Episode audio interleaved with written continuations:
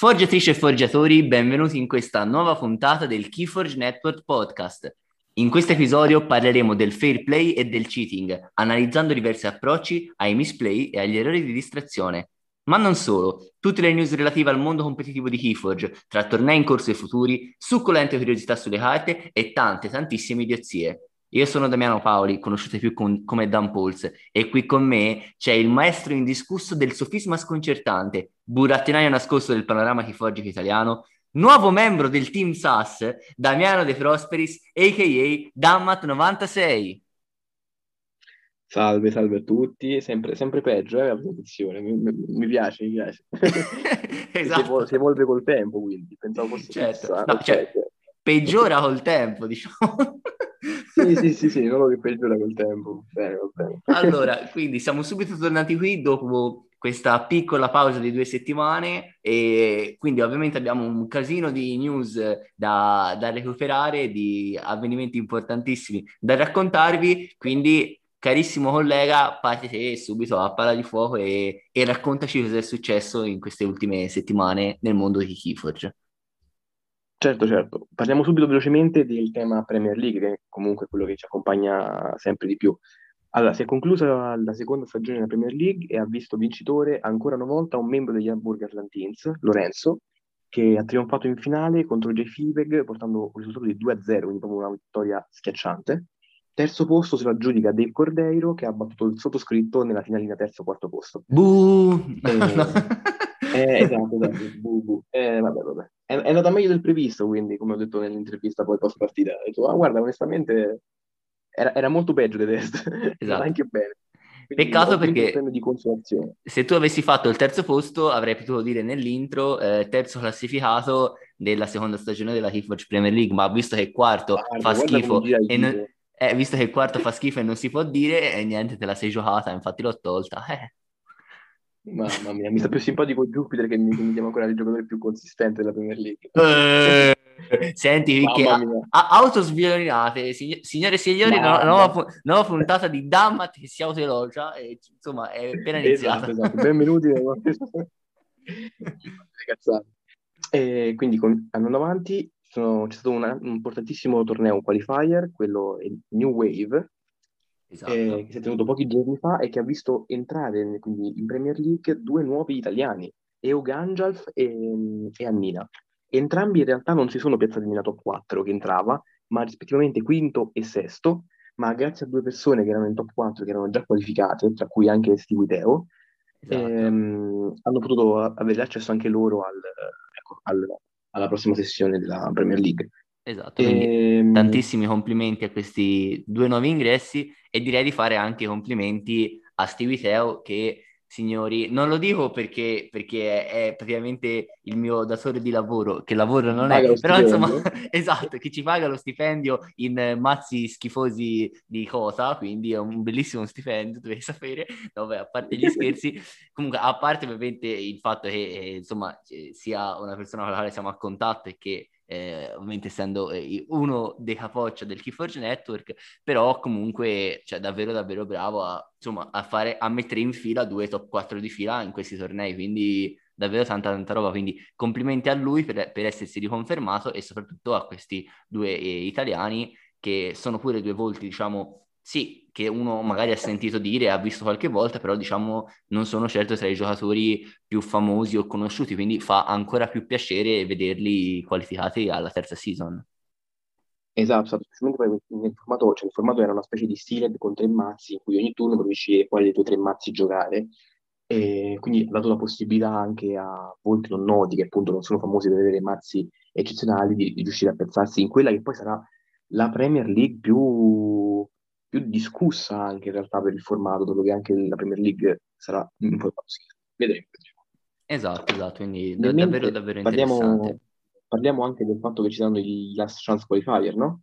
Esatto, esatto. A quanto pare, ora questa è ovviamente una notizia da prendere con le pinze perché non c'è niente per così dire ufficiale, però Zarathustra, che come sappiamo è uno dei, degli organizzatori che sta dietro appunto tutta la Tifos Premier League, ieri nel messaggio che ha mandato dopo la conclusione del torneo ha detto che giugno dovrebbe essere il qualifier month, quindi il mese in cui ci saranno i last chance qualifier e verranno appunto tappate e appunto assegnati gli ultimi posti disponibili per questa terza stagione, sia attraverso appunto i last chance qualifier, sia attraverso eh, il, la, la, fine, diciamo, dei, dei, dei league points e quindi la qualificazione degli, degli, otto giocatori che hanno il maggior numero di league points e che ovviamente non sono ancora classificati, eh, non sono ancora sì, qualificati. E quindi insomma, eh, mi raccomando, state attenti, noi ovviamente vi daremo tutte le informazioni del caso, però insomma giugno si prospetta un mese di fuoco non solo per il caldo e l'estate che arriverà tra capo e collo per tutti noi italiani, ma anche per insomma questo, questi Last Chance Qualifier che saranno l'ultima occasione per entrare in questa Season 3 all'insegna delle sculate del Sealed. E infatti unitevi a noi nell'incrociare le dita e nello sperare che ci saranno luglio e agosto di pausa e che poi la season 3 inizierà a settembre. Lo speriamo tutti con molto, molto, molto. Esatto. Se no, se no, sarà anche la stagione con il maggior numero di drop. Sicuramente. ok, e quindi eh, direi che in questo modo abbiamo un po' concluso il, per quanto riguarda il panorama internazionale, ov- che è ovviamente dominato dalla Keyforge Premier League, e possiamo passare a quello italiano e ovviamente non possiamo che citare come prima cosa le ISOC. ISOC che sono al secondo appuntamento, Villa Adaptive, e sono nel, ben, nel, nel completo pieno dello svolgimento del, della Svizzera. Siamo adesso, al momento in cui noi stiamo registrando, eh, nel mezzo del quarto turno e e insomma, eh, ci sono tante conferme, tanti giocatori che si confermano essere al top e sono in risultato pieno 4-0, però anche tanti volti nuovi e insomma ora inizia, la roba inizia a farsi interessante perché sono le ultime partite che decideranno chi riuscirà a accedere alla top, quindi tanta roba. Molto molto curioso di vedere come andrà avanti e, di, e soprattutto chi entrerà in top. Sarà comunque un, un torneo molto interessante. Esatto. Cioè ancora, è tutto, tutto veramente aperto dopo solo esatto. quattro giorni. Esatto. E... Nel mentre parliamo, abbiamo finito di parlare un po' di questi tornei online, basta, adesso fa caldo, quindi allontanatevi, allontanatevi dal vostro computer, ma non dal vostro telefono da cui ascoltate il podcast. Esatto, esatto. E... e muoviamoci a parlare di, ecco, di qualcosa che, mamma mia, guarda, sono emozionato soltanto a parlarne, tornei dal vivo, mamma mia, finalmente. Brividino. E non possiamo che citarvi, mamma, non, non, non, cioè, non, possiamo che citarvi i due tornei di cui si è parlato di più in questa settimana, che sono entrambi dei tornei a squadre, almeno così pare. Quindi un torneo che siamo sicuri ci sarà appunto il 7 e l'8 agosto ad Arcade and Food, quindi a Roma.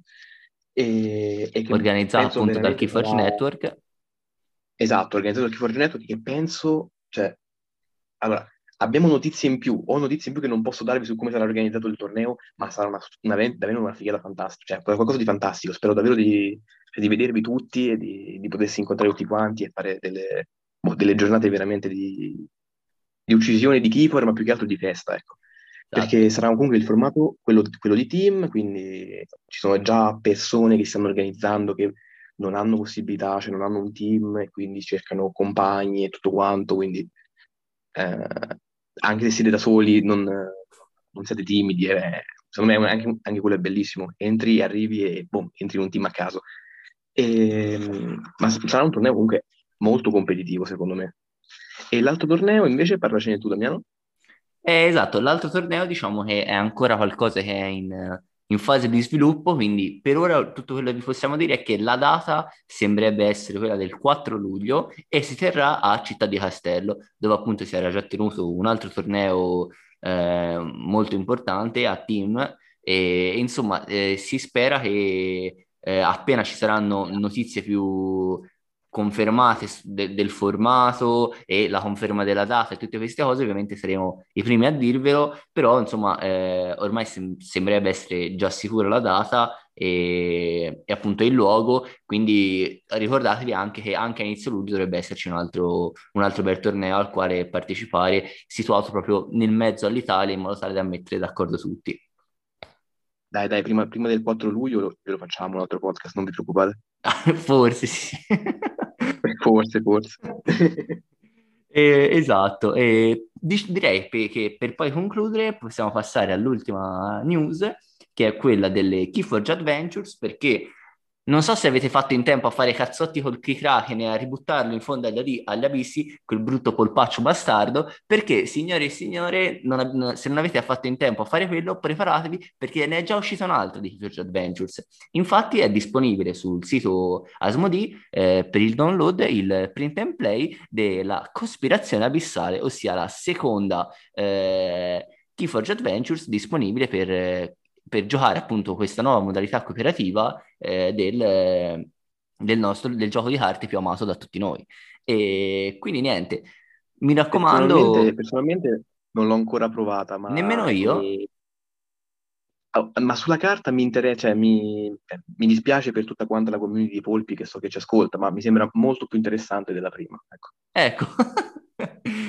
E comunque sì, anche questa sembra davvero davvero bellina e anche qui altre artwork e addirittura una plancia di gioco esclusiva, quindi tanti nuovi materiali, davvero davvero figo, quindi insomma eh, è gratuita, quindi scaricatela e finite il toner della vostra stampante e stampatelo tutto, oppure se volete fare professionali rivolgetevi a una copisteria o contattate lo stesso appunto eh, Matteo Crisi che diciamo cerca se- ha, ha, cercato sia per il, per il Kraken di fare dei set da poter spedire in Italia per avere una cosa più professionale e è disponibile pure per la cospirazione abissale. Ora non so se il primo ordine è già stato fatto, penso di sì, ma nel caso comunque può darvi dei consigli, insomma, quindi ovviamente il network è sempre disponibile e pronto ad aiutare in ogni caso, però appunto anche soltanto stamparvela con la stampante di casa, cioè insomma fa comunque il suo, il suo, la, il suo sporco lavoro lo fa lo stesso. E quindi provatela e che stiate giocando da soli o con gli amici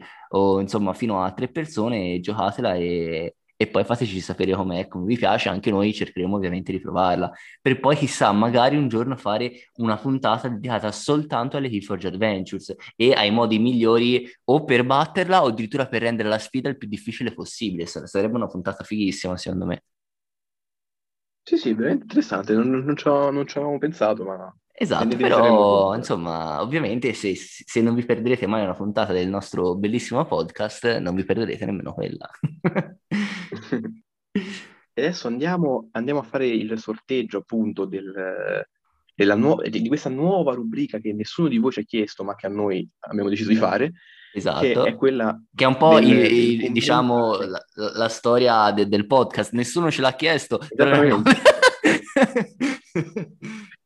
però parte della, della, colpa è anche vostra che ci ascoltate, non solo nostra. Esatto, esatto. Quindi questo riferito a tutti gli hater del podcast, se ora ci state ascoltando e siete dei nostri hater, state facendo la cosa sbagliata, perché finché lo ascolterete noi continuiamo a farlo, quindi se non volete più il podcast, non ascoltatelo. Appena vediamo che non ci sono più ascoltatori, noi to- togliamo baracche e burattini. Comunque, a parte l'interruzione, descrive appunto questo, questa nuova rubrichetta. Certo, certo, descriviamo subito come funzionerà questa, questa nuova rubrica. In pratica, ogni volta il buon Damiano, con tutta la pazienza del mondo, e non stiamo parlando di me, ma dell'altro Damiano, vi scriverà un post su Facebook nel, nel, quale potrete commentare e linkare il vostro mazzo, un vostro mazzo qualsiasi. Non spammate tutti i vostri mazzi perché ne prenderemo comunque soltanto uno. E ehm, durante la puntata noi faremo un sorteggio che voi non potete vedere, quindi in realtà possiamo fare come ci pare a noi. E, ehm, e il mazzo sorteggiato che uscirà sarà quello che andremo a commentare, quindi vedremo il mazzo, mh, mm, discuteremo brevemente appunto del, appunto del mazzo chi- eh, che ci avete inviato e daremo una personale, quindi sia mia che dell'altro, dell'altro Damiano, fascia di prezzo che secondo noi potrebbe, ecco, in un certo senso, dire il valore di, del mazzo. Esatto, esatto. E, ehm, sì, l'unica cosa che tengo a precisare è che eh, ha, ha, già riscosso un discreto successo, dove ci sono stati più di 20 commenti, quindi diciamo che ora per le prossime 20 puntate ne siamo a posto, perché giustamente andremo a sorteggiare sempre da, da quel post per, per, per ovviamente dare quantomeno un po' di precedenza chi al primo post è subito stato pronto e ci ha commentato. Però nel caso che sentiate ora di questa iniziativa, e appunto e, e, non avete ancora commentato, niente vieta ad andare ad aggiungere dopo un commento. Quindi basta che cercate il mio nome, sono Damiano Paoli nel gruppo Keyforge Italia, vi guardate i post che ho fatto e tra gli ultimi ci sarà anche quello appunto de- relativo a- alla valutazione Mazzi. Quindi lo trovate e, aggiungete- e aggiungeteci il, com- il commento perché noi nelle prossime puntate cercheremo di sorteggiare sempre da quello. Ok, ok, allora cominciamo. Io intanto nel mentre che tu descrivi questa cosa ho fatto il sorteggio e non ci crederete mai, ne- nemmeno gli ascoltatori, ma è così. Il numero uscito è il numero uno. Ecco. Quindi è il primo commento. Perfetto. Altrimenti è più veloce. Esatto, quindi... E Che è, quindi... che è il nostro Allen Grana. Allen Grana che ci ha eh, condiviso il mazzo Ofelia, la matta della Valle Pura. Ecco. Esatto. descriviamo brevemente il mazzo per chi appunto ci sta ascoltando in macchina e non ha intenzione di cercarsi il, ma- il mazzo mentre, mentre guida. Allora vai, descrivicelo brevemente, Damiano, faccio te. Va bene, allora è un mazzo dell'espansione preferita degli ospiti del podcast, cioè AOA. E... e... Però una Brobner. Esatto, quindi molto male. Allora, il mazzo è un Logos Marte Ombre 74 di SAS. Eh, il mazzo è molto utilizzato, penso, nei Shamebound, perché comunque è un mazzo con 3 di forza, 4 vincoli e uno storico di 6-5, quindi il nostro Alengrana l'ha giocato effettivamente non poco. E... Allora, il mazzo è interessante a livello parametrico, abbiamo, facendo una breve panoramica dei principali valori, abbiamo un 8.6 di controllo Ambra, un 0, un 0 controllo artefatti che ne abbassa il valore intorno ai 2-3 euro, insomma dipende un po', un 25 di expected amber, dei quali soltanto 11 sono ambre stampate, però comunque 25, nonostante l'expected amber sia sempre un valore da prendere un po' con le pinze, in teoria è un, un, valo- un valore mh, alto, mi sento di dire, e controllo certo. board 11 e speed 11 mentre su di- sulla disruption e gli altri valori abbiamo tutti valori mh, molto bassi, quindi diciamo che non ci sono, eh, non, è, non, rientra di quelle tipologie di mazzi con alta disruption eh, che fanno porcate, tipo tirarti un control the week a turno per tre turni, insomma, quelle cose poco simpatiche. E esatto, so. aggiungo che anche, anche, come numero di creature ne ha 17, quindi siamo completamente nella media più totale. Sì, esatto, 14 azioni, 4 artefatti e un solo upgrade. Oh, non lo so, se vuoi farti un attimo una panoramica delle casate, dirci un po' quello che ti sembra le caratteristiche. Vai, io mi prendo i logos e a te ti lascio Marte e Ombre, guarda, sono magnanimo. Va benissimo. Va bene. Comin- ah, com- comincio, comincio, io con, con, i Marte, allora dai, poi ti lascio i logos e io finisco. Allora, i Marte intanto eh, presentano una delle carte più, ecco, più criticate all'inizio del gioco perché non si capiva cosa diavolo facesse, che è l'analisi distruttiva, quella, ca- quella carta che fa due danni a una creatura e poi ti, può, ti, permette di epurare un numero qualsiasi di carte dal tuo archivio e fare due danni aggiuntivi per ogni carta epurata. Quindi una carta in realtà non così forte.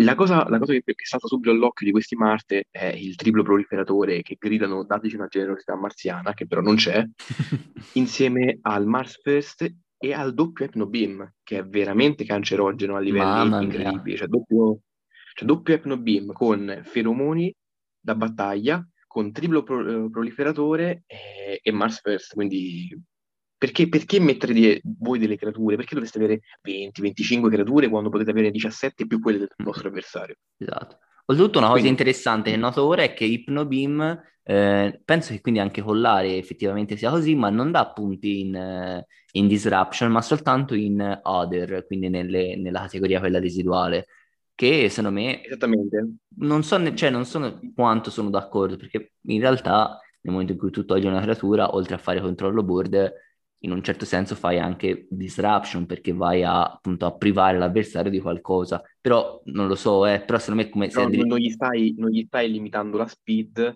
ma gli stai facendo del danno appunto sulla board, c'è un creature control e, e other. Quell'other purtroppo è un, è un, quel fattore che vedete riempirsi grazie anche a Mimicry, che dite, boh, eh, è, sempre, è comunque uno di quei numeri che da sempre tenere d'occhio, nonostante sia quel piccolo esatto. punto interrogativo lì. Esatto. Esatto. Vabbè, Parlaci comunque... invece di logos, sono belli... Eh, i logos diciamo che sono, che sono, un logos davvero bello bello, che ha alcune che sono delle, tra le carte migliori di, secondo me, de, di AOA. Vediamo un doppio Oreca che per quanto uno possa dire, eh, ma doppio sono due alfa, io sono sempre di felice di vedere perché, cavolo, lascia fare, sono comunque Eureka. Mi perdo due turni. Ma esatto, una, de- una, delle migliori aperture del gioco e comunque un burst di ambre ottimo, speed, che sì, ovviamente può andare male se ti, se ti archivi tutte le logos, però non è che dici guarda mi sono archivato tutte le logos, che palle, hai comunque fatto tre ambre. Oh ragazzi, non scherziamo. Poi abbiamo eh, viaggiatore con, eh, ovviamente con aiuto, che è interessante, sempre una bella carta e in questo caso ti può permettere di rimischiare delle carte appunto molto interessanti come Eureka, eh, gli Hypnobeam, anche nelle ombre dove ce lo direte dopo ci sono delle cartine molto simpatiche per così dire. E quindi secondo me ci sta bene questo viaggiatore perché ti permette di rimettere eh, molte, altre, molte carte fondamentali dentro. Comunque tantissima speed in logos perché ci sono appunto eh, doppio Reha, Sloppy Labwork, doppio Satterkin che sappiamo bene che non campa mai, ma se campa comunque il suo lo fa, anche se accompagnato soltanto da 5 creature totali, però non è così male. E poi comunque con l'Audi che è un, una bella rimozione che serve sempre e, e Cutthroat che comunque può sempre dire il suo, se, soprattutto con degli archivi, non ci sono grandi modi per alzare il costo, però non sia mai che, insomma, quando rubi due e ti fai anche l'ambrina, sei sempre felice. Questi sono i logos, per così dire. Esatto, in ombra invece abbiamo un... Eh, non mi ricordo assolutamente il nome italiano della, della, della Gargi Squeeze, eh, non mi ricordo se del... Mm, forse tipo qualcosa a cambio della guardia? No, non lo so. Boh. Sì, vabbè, comunque l'artefatto ombre che, che, come azione vi dice che se l'avversario ha tre o meno ambre, gliele rubate tutte praticamente, gli rubate tre. Esatto. Mentre inoltre a doppio Ronny, queste sono le carte che, che, che saltano più all'occhio, e, um, un Nerf Blast per rubare ancora uno, investitori furtivi, cronache del crepuscolo per poter archiviare ancora, e la Double Penny che non può mancare in ogni mazzo brutto, esatto. e doppio Genji e, e, il Redlock che è anche molto, comunque avendo 17 creature può bloccare, ha possibilità di partire, specialmente esatto. nei classici turni in cui fai hai un Redlock giù, fai Eureka, archivi tre, cioè fai tre ambre, archivi due, passi, ti fai anche la quarta ambra, via. Proprio... Eh, non è male, non è male. I grandi furti. Esatto. Ok, e direi Parliamo possiamo arrivare... un po' del mazzo nel complesso, no? Esatto. Ma eh, allora, se eh, ti devo dire i miei due centesimini, ti dico che a me il mazzo piace molto. Eh, mi pare che abbia una bella speed che sì, da 11 punti, ma è eh, molto significativa secondo me perché il doppio Reca comunque ti fa ciclare molto il mazzo, ti fa archiviare, ti fa giocare carte, è vero che ti può archiviare le logos, ma comunque ti fa vedere una bella mole di carte, ti fa sempre svuotare la mano praticamente, quindi sei felice di tirarle, c'è l'aiuto che secondo me, c'è appunto viaggiatore che secondo me eh, con aiuto qui può fare de- dei discreti lavori, perché c'è appunto i Ronni, che sono un po' il controllo amba principale del mazzo, insieme a, appunto al Nerve Blast e a, vabbè c'è anche un doppio Mind War perché non è malissimo, con Mars First pure, anche se diciamo il Mars First mi sa che lo vuoi più tirare sul proliferatore per archiviarti l'Hypnobeam, direi. Eh, sì. e... e, appunto, diciamo, un po' secondo me il mazzo è questo, è un mazzo che rascia tanto, controlla l'ambra, soprattutto controlla le rasciate, perché comunque eh, tre carte che sono Cutthroat e due Ronni, che se l'avversario va alto di ambra rubi comunque due, quindi sono un bel fattore. Hai anche un po' di controllo ambra lento, hai un doppio Ganji e un doppio Mind War, perché comunque l'avversario deve cercare di appunto di controllarti e anche quel guard disguise è parecchio fastidioso perché avendo Nerf Blast e doppio Ronny non è così difficile da proccare, quindi l'avversario è un po' in una situazione difficile perché se sta intorno alle 3-4 alle 4-5 ambre rischia di, per- di, prendersi comunque nei denti quello, appena va alto rischia di prendersi nei denti Ronny, quindi è comunque fregato, quindi secondo me è un mazzo ti mette in delle condizioni parecchio fastidiose e in più comunque ha tantissime creature che devono essere contestate perché doppio Satterkin e triplo proliferatore li devi togliere con due, soprattutto con due, due esatto, beam. Infatti è quello che rende, rende quei, quei Mind Warper interessanti, quei, quei due Gamegi come un po' vero controllo Ambra, perché ci sono altre priorità. Ci sono, cioè, esatto, cioè, il esatto. doppio Satterkin, il triplo proliferatore sono priorità. Quindi diciamo che Gamegi e Mind Warper per un attimo passano in secondo piano e questo magari li fa sopravvivere un po' di più. Poi arriva un'onda benefica e muore tutto, ma questa è un'altra esatto. cosa. Eh, l'unica cosa che forse, per così dire, non mi convince tantissimo, a parte ovviamente la mancanza di controllo artefatti, come saprete, ma eh, direi che il, il, controllo delle creature è eh, cioè limitato a poche carte, perché di fatto tu hai soltanto eh, tre carte che controllano bene le creature, che sono il Collaudi e il doppio, il doppio Hypnobeam. Eh, sì, hai anche il Sample Collection che mh, non è tremendo, però appunto eh, a volte rischia di, essere di una, rischia di essere una carta morta se la vedi inizio partita, quindi insomma non lo so. Per fortuna c'è appunto Viaggiatore e il triplo proliferatore che ti permette un po' di rivedere queste carte. Resta il fatto però che se ti becchi, una, se ti becchi la sbordata di, di, quattro creature della stessa casa, faccio l'esempio classico di quattro Star Alliance di VC inedenti tipo Kirby, eh, Ingram e altri due, eh, rischi purtroppo di essere un po' del gatto perché non hai modo di tradare, perché tutte creature che sono, hanno tipo due di forza, quindi è una tragedia tradare con questo mazzo e, ehm, e, e appunto e, e, hai poche carte di controllo creature, quindi se purtroppo le, ce l'hai tutte in fondo al mazzo rischi un po' di fare fatica e questo Pianti. secondo me è, è, il principale difetto del mazzo, se ne devo trovare uno. Addirittura ce l'hai in fondo al mazzo, poi tiri viaggiatore e ce l'hai di nuovo in fondo al esatto. mazzo. Quindi... esatto. Andiamo ecco una fascia di prezzo, secondo ma, te? Eh, ma soltanto io ho detto tutte le mie opinioni, quindi io dico le mie opinioni, mi espongo e te stai qui a fare come al tuo solito il burattinaio in cui non dici niente, va bene? Certo, bene. certo esattamente, io faccio il democristiano. esatto. No, non no, so no, se vuoi mi, mi, mi, espongo io prima in realtà per la fascia di prezzo. Ok. E, ehm, per, per, quanto mi riguarda, a livello competitivo non è un mazzo d'Arconte. Ok, mi sembra abbastanza chiaro che non può essere un mazzo che, che, che va giocato d'Arconte e quindi già qui il prezzo crolla, perché quello che si cerca prevalentemente sono, sono mazzi d'Arconte. Una cosa che gli fa invece avere la sua, la sua nicchia di mercato è sicuramente quel 74 SAS piuttosto fisso, quindi se andiamo a vedere anche gli aggiornamenti precedenti, il mazzo risulta comunque 74 SAS da, dal 12 dicembre dell'anno scorso, quindi esatto. è quello il suo SAS, che vi può permettere di giocare questo mazzo che secondo me è solidissimo in un torneo SAS Cup 75, ma proprio mm. tranquillamente. Sì. È, è, lì, è lì che questo mazzo dà il meglio. Anche dal punto di vista dell'adaptive, vi direi sì, è il classico mazzo che si vede in adaptive perché tanto la gente non sa giocare i Marte di AOA, questa è, un'opinione comune a quanto pare, e è talmente comune che tu, ah, tu, tutti sanno giocare i, i Marte di AOA, quindi di conseguenza non è poi una, una gran, un gran colpo di genio. E quindi niente, io direi onestamente che la mia fascia di prezzo sta tra i 30 e i 40 euro.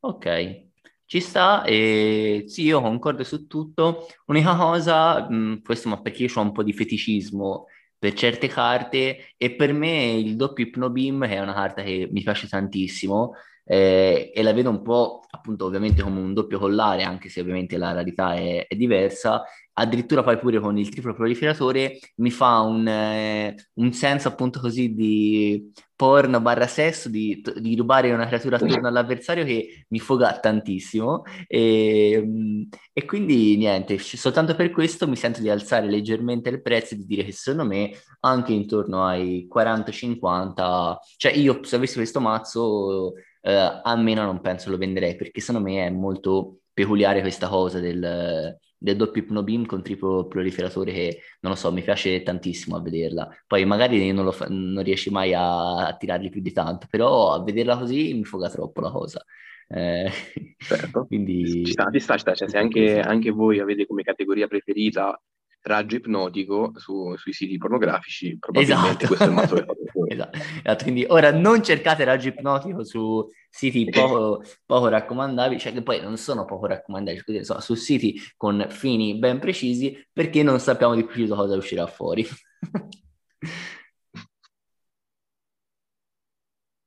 Bene, eccoci quindi giunti a, all'amatissima rubrica senza nome per adesso, però state attenti perché stanno iniziando ad arrivare le prime proposte, quindi se volete avere la fortuna di essere, di dare appunto voi il nome alla rubrica, scriveteci perché a breve potremmo decidere il nuovo nome dietro i vari suggerimenti che stanno arrivando, quindi fate attenzione e mobilitatevi.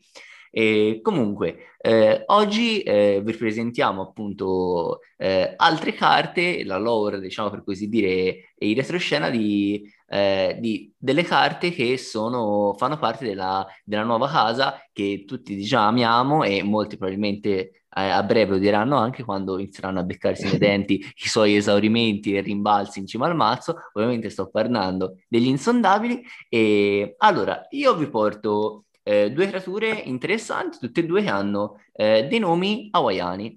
Infatti parliamo di Seabringer Kekoa, eh, che è il 7 con provocazione simpaticissimo, che quando viene distrutto alza la marea. E allora, Kekoa è praticamente è una parola hawaiana che significa guerriero quindi molto semplice e, e, direi che ben ci sta con la sua calzutaggine e fierezza nel mentre si vomita un, quello che sarà probabilmente una tonnellata di acqua putrida e quindi insomma eh, direi molto appropriato, mentre l'altra è, è Wicolia che è un'altra carta simpatica e, ed essa ha anche un nome, anch'essa un nome eh, hawaiano che ha una traduzione eh, diretta in italiano che è Vittoria eh, infatti significa proprio All, significa proprio in hawaiano, eh, colui, cioè colei che porta la vittoria e, e, direi quindi corrisponde al nome italiano Vittoria. Quindi due semplici nomi hawaiani che vengono attribuiti a, a queste due creature, tutte e due comuni e che appunto adesso diventeremo sempre più abituati a sbucciare in tutti i nostri mazzi. Però c'è anche dell'altro, giusto carissimo collega? Giusto, giusto. Mm, parliamo invece adesso invece di nomi hawaiani, proprio di quello che è un nome che si, si, è, cioè, si capisce subito che è un nome, ma vediamo da dove trae origine, che è una delle mie carte preferite del, dell'espansione proprio in generale, ed è il generale Sherman, il nostro amico pescione. Uh, il generale Sherman prende il nome sicuramente da quello che è il nome della, se, di una delle più importanti sequoie del, del mondo, la sequoia gigante chiamata appunto generale Sherman, che non ha il primato di essere appunto l'albero più alto al mondo, per quello c'è l'Hyperion, mamma mia che nome cazzuto, ma è sicuramente il, il, più grosso in termini di volume, cioè tecnicamente è il più grande orma- organismo vivente sulla Terra, il, il generale Sherman.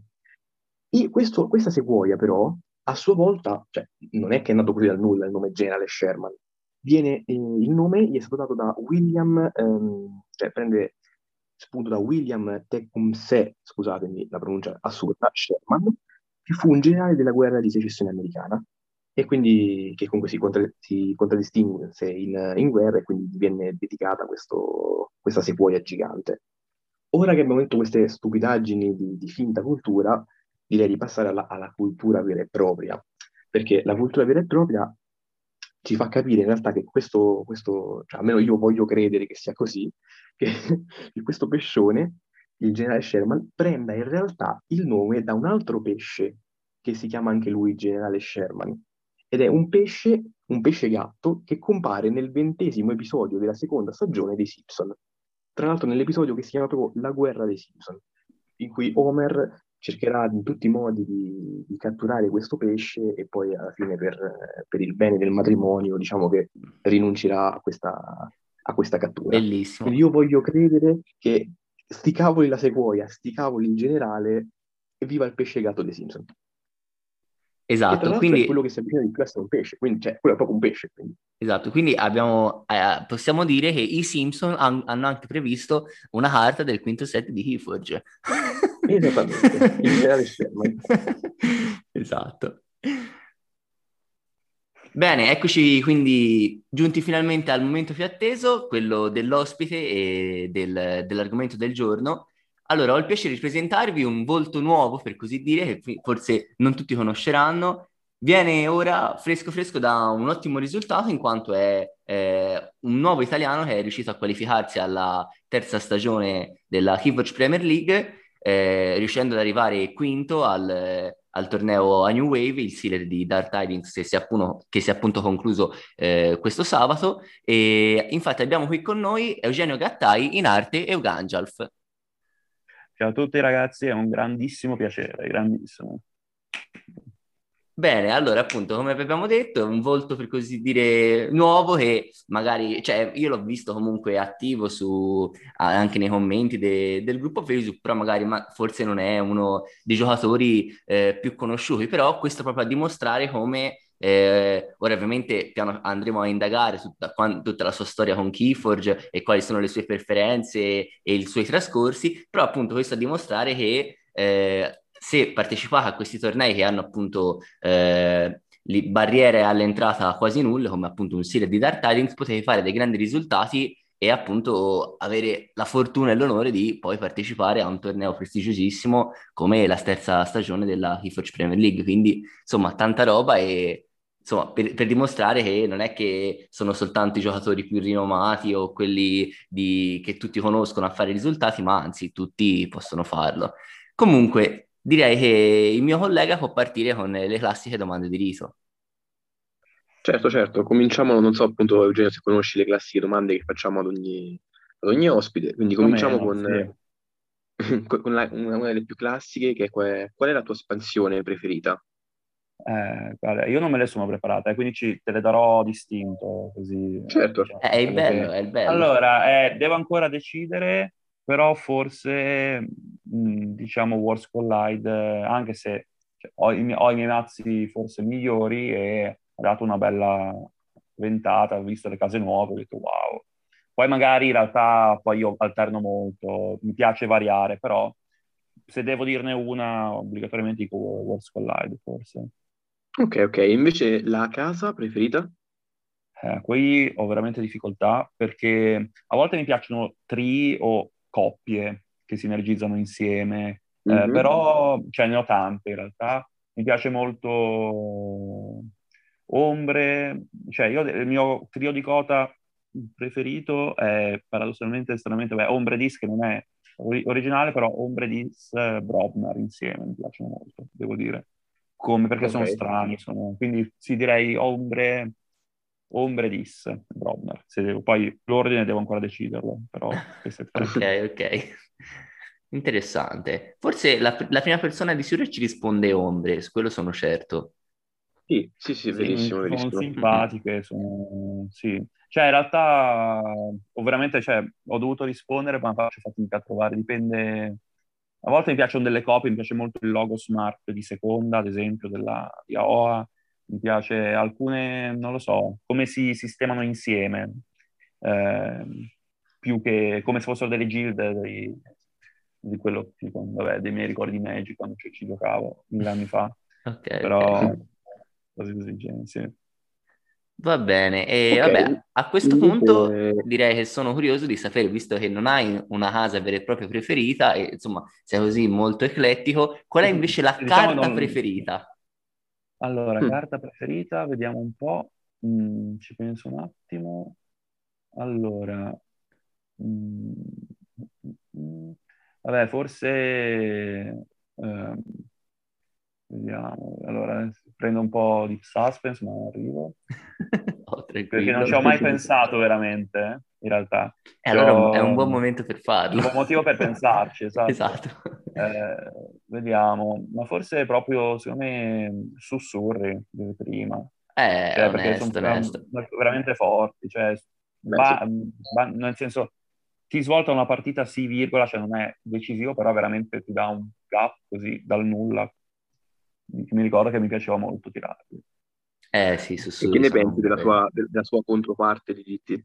Scoop. Eh, sì, perché subito secondo me non ci pensi che è quasi uguale, cioè un po' più debole, però eh, su, poi riflettendoci, però in effetti il value è quello. Subito non, non mi era così chiaro, invece rigiocandola non mi dispiace affatto, in effetti. Esatto. Forse perché una volta io mi ricordo che in Cota era molto facile fare questi due danni e uccidere, poi secondo me è diventato sempre più difficile. Sì, cioè, esatto. Fare con due danni. Una volta mm. mi ricordo che nemmeno ci pensavo, in qualche modo li facevo sempre. Adesso secondo me sarà difficile e quindi farli per non uccidere forse paradossalmente meglio. Sì, ma... esatto, infatti secondo me Scoop da un, eh, cioè, una facilità di attivazione maggiore di, di sussurri, ovviamente il grosso sì. difetto è che non hai la value immediata perché... a meno che tu... la vedrai esatto, dopo. Esatto, almeno tu non abbia subito Mag, che è una, una combo simpatica secondo me, Scooped più Mag, in cui comunque te ti fai sì. le tue, quante sono? Una, due, tre ambre, tre ambre di cui una rubata, sì. insomma non è, non è certo male. Eh, sì, è vero, non è fatto male, ma in effetti l'ombre di Dark Tidings è nerfato, perché secondo me è nerfato, però le azioni sono carine. Sì, sì, sono sì, belle.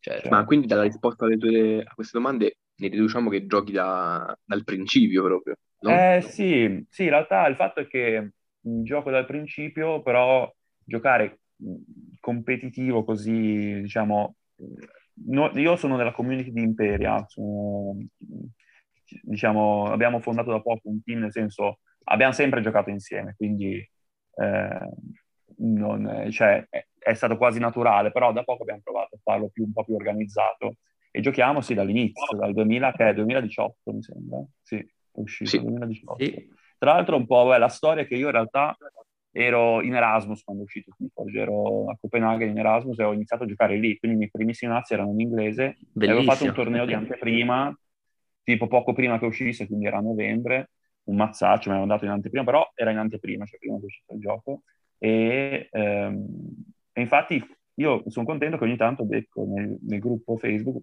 non li sento più ovviamente, però i ragazzi che giocavano lì giocano ancora, sono più o meno attivi. Uno si chiama forse Paul, eh, che so che è molto attivo nella comunità di danese e so mm-hmm. che molti giocano comunque lì, quindi ah, mi fa piacere, ho assaggiato un po' anche lì la, la comunità, poi mi sono certo, certo. in pena perché, perché, comunque dove vivo. Bello, e, bello. Eh, no, ma a noi ci piace questo gioco tantissimo, però siamo sempre rimasti un po' nel nostro guscio perché ci facevamo i nostri chainbound tranquilli e Volture io, cioè, i 20 grossi forse non eravamo ancora pronti per farlo, comunque non siamo riusciti a organizzarli, peccato perché poi è arrivata sta mazzata del Covid e ci sarebbe piaciuto, adesso tutti siamo che ci mangiamo le mani che ci piacerebbe certo. muoverci, eh, grossi, E devo dire no? poi il, sì, il, scusami? No, ho detto poi quindi nei prossimi eventi grossi ci sarete, no? Eh, sì, abbiamo visto che è divertente giocarci. Ecco, devo dire che noi questi eventi online, io li, avevo sempre sentiti nominare da Keyforge Premier League, però non mi ero mai informato veramente tanto, era un po' una cosa, invece adesso comincia a essere una realtà più concreta anche per noi. Certo, io mi sento ancora, ma perché io caratterialmente sono così, un po' impreparato, nel senso che secondo me mh, c'è ancora un gap da colmare competitivamente, per, però piano piano speriamo di, di arrivarci. Ecco. Esatto, quindi Piano giusto per... Riba... Anche solo di esperienza, ma anche di mazzi proprio, di, certo. di materiale. Ecco. Vabbè, giusto per ribadire appunto per gli ascoltatori, eh, quindi te sei un membro del team del quale abbiamo parlato anche, se non ero nella scorsa eh. puntata, quindi del, del team col sì, nome più bello sentito, vi ringrazio. col nome più bello in Italia, cioè l'Imperia Forge. Mamma mia. esatto. esatto, che torna bene. Infatti, esatto, no, infatti è perfetto. No. E poi siete anche, siete, da quanto ho capito, un team nutritissimo perché siete in tanti a far parte del team e poi comunque eh, siete, eh, siete tanto allora, attivi. Avete appunto creato il canale sì, poi YouTube. È chiaro che siamo... Certo. Esatto, questa è un po' la nostra forza, che siamo tanti e che ci aiutiamo a vicenda e poi ovviamente alcuni saranno sempre in palla, sempre presenti, altri che magari non riescono sempre, sono un po' più che vengono, Vabbè, certo. magari ogni tanto, però c'è, la community c'è ed è formata da... Allora, diciamo che arriviamo a 20, ci arriviamo, è chiaro che ce ne sono alcuni che si vedono poco. Vabbè, magari, certo, però, però sono, ci sono, sono ecco. dei numeri grossi, cavolo. Cioè io eh penso sì, comunque che... il nostro è un centro piccolo. No, esatto, città, appunto, per una città che non, che è, non è particolarmente grande, secondo me sono, de- sono dei bei numeri, anzi. Eh, infatti siamo stati fortunati su questo, perché penso magari tanti ragazzi che vivono anche loro in centri non proprio un po' periferici e che, cavolo, devono spostarsi, devono... Questi siamo certo. stati molto fortunati, devo dire, perché il gioco è piaciuto, noi un po' li, ci conoscevamo, alcuni giocavano a Magic, ma sempre in modo un po' casual, almeno io facevo così, e poi questo gioco ci ha catturati proprio per eh, questa sua in- immediatezza, anche da un certo punto di vista. Certo. E questa novità, secondo me, è proprio rivoluzionario da questo punto di vista, perché mm-hmm. non so se ne faranno altri in questa scia, ma sicuramente rivoluzionario come, con- come idea, come concetto. Assolutamente, assolutamente. Senti, a questo punto ti chiedo anche eh, qual è invece il formato preferito? Eh, allora, io diciamo che banalmente all'inizio si giocava solo il classico Arconte, nel Cembald, avanti così. Adesso che inizio a scoprire un po' di più, l'Adaptive mi piace molto, devo dire, perché secondo me è più competitivo forse, perché a volte cioè, sono certi, in, in modalità Arconte eh, sono dei mazzi talmente forti che ti spaventi. Invece il fatto di potertela giocare in... Uh, in un formato adaptivo a me piace, questa cosa che certo. sì, mazzo, l'avversario è un mazzo fortissimo ma non è ancora detto l'ultima parola, perché magari devo capire se riesco a batterlo, se è un matchup positivo, se riesco in qualche modo a ribaltare. Ovviamente a parlarsi è, è facile, poi farlo è, è difficile perché a volte poi la casualità c'è, magari misplay, eh, un po' di random, ma ci sta, ma meno certo, male. Cioè, certo. No? no, è scacchi e mi piace molto, devo dire. E poi, dato che ho fatto bene Seared, devo dire che il Seared... Ma il Seared a me piaceva negli altri giochi, eh, anche in Keyforge, quindi mi, do, mi, deve piacere, perché il Seared comunque è divertente. Certo, Insomma, certo. Fine... E invece il formato che ti piace meno, quello più odiato? Ma sai, non lo so. Allora, non dico che lo odio, però Reversa lo conosco poco, non l'ho mai giocato. Non so se mi potrà piacere, perché a volte forse è proprio come volersi infliggere sofferenza a vicenda per so. però, certo. magari, però magari cambio idea, nel senso so che ce ne sarà uno, fare lo farò, però non so, non, so cosa aspettarmi. Ecco, ok, ok. Non l'ho mai fatto. Interessante. Interessante. E magari lo scoprirai proprio con, con le ISOC, no? Eh. Con, con eh, no, infatti, dato che comunque sono iscritto, fare lo faccio. Sarà, eh, quella sarà una vera novità. Devo vedere se sono attrezzato. La volta buona che mi metto a rispolverare qualche mazzo vecchio che magari Qual- qualche bruttura che hai dimenticato sì, nello scantinato.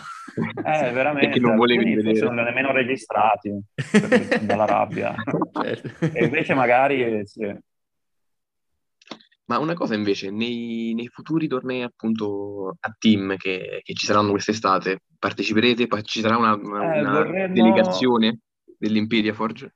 Vorremmo, vorremmo in realtà. Eh, ci stiamo organizzando per capire se riusciamo, però l'occasione è ghiotta, quindi sicuramente, sicuramente vorremmo, sì. Quindi ci stiamo organizzando per, Adesso non mi ricordo quali erano i termini, però ne avevo sentito parlare anch'io di questa cosa, in effetti, e quindi poi andremo a ricontrollare. Però ci piacerebbe in realtà, quindi non sappiamo no, esattamente chi e come, però penso proprio... È sicuro che i tornei a team sono tra i più divertenti probabilmente di, di sempre. Eh sì, ma poi a me piace molto questo fatto che in Keyforge rispetto ad altri giochi nasce questo concetto di team che poi non è ufficiale, ma secondo me quasi dovrebbe esserlo, perché è quasi una Certo, considera, considera che, che, non è ufficiale ma è ufficioso perché alla fine il formato dei mondiali annunciato sì. era quello, quindi ti fa capire che eh, infatti, se, se i mondiali vengano... sarà quello... Eh no, ma di sicuro. Sì. Insomma, tant'è che se e quando ci saranno, sperando che prima o poi si riesca a partire con quello esatto, che è il circuito competitivo, dovrebbe comunque essere quello il formato. Speriamo ormai, eh. purtroppo, per il 2022, perché ormai anche il 2021 eh, sì, è già stato andato. Perché...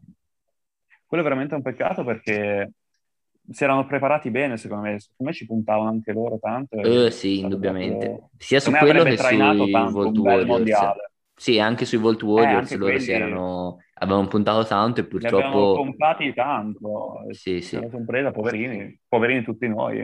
Eh, no, esatto. Sì, diciamo che io forse all'epoca non sarei stato pronto a farli, eh, sicuramente, però cavolo, anche solo vederli, a me sarebbe piaciuto anche solo vedermeli, godermeli da spettatore, già mi sarebbe certo. piaciuto comunque. No, no, l'evento è grosso, bello. Assolutamente. Per fortuna c'è stata un po' di, appunto, eh, di panacea con, con, tutti gli eventi online che hanno un po' sopperito, però ovviamente anche... Devo dire che non me l'aspettavo stato, sono molto divertenti. Io subito, perché molti anche da noi dicono, eh, ma tu io poi sbaglio, prendo gli archivi, queste cose qui. Però secondo mm. me invece vanno fatti perché è un bel... Infatti stiamo cercando di... Perché noi alla fine facciamo i tornei, siamo tre o quattro, ma io sto spingendo per farli fare anche agli altri, che ovviamente certo, magari certo. ci insistono ancora un po', ma spero di tirarli dentro. Bravo. Que- eh, però, però, la casciara bellissima di tornei a squadre al vivo manca. non so eh, voi, ma mi manca tantissimo. Deve essere proprio divertente. Poi vedere tutti i vari loghi, magliette, è proprio una, un'atmosfera proprio bella. Sì, esatto, di festa Quindi, proprio, sì, sì. Esatto. Sì, perché pensavo in altri giochi, in effetti il concetto di team non è che, nel senso sì, puoi playtestare con i tuoi amici, magari prestarvi delle carte, però i mazzi sono quelli. Invece qui c'è proprio un concetto di condivisione, di esatto. lavoro di squadra forte che sta dietro. Sì, sì. Assolutamente. E perfetto, allora a questo punto ti facciamo l'ultima domanda che è eh, quella relativa al tuo mazzo del cuore quindi il mazzo non per forza il più forte o il più competitivo, ma quel mazzo che appunto occupa uno spazio speciale, speciale eh, per te, nel senso quel mazzo a cui sei più affezionato e che non vedresti mai, e, insomma, il tuo mazzo del cuore. Qual è? Dici il nome mm. completo così, insomma, sia, sia gli spettatori allora, sia noi sì. lo possiamo guardare. Sì, è un eh, 70, credo sia 70 spaccati di cota che mi piace tantissimo, mi diverte tantissimo, è il trio che mi piaceva. Cioè, in realtà il trio mi piace grazie a questo mazzo, cioè vorrei okay. ritrovare i mazzi simili a questo trio. Eh, si chiama, ha un nome strano, O.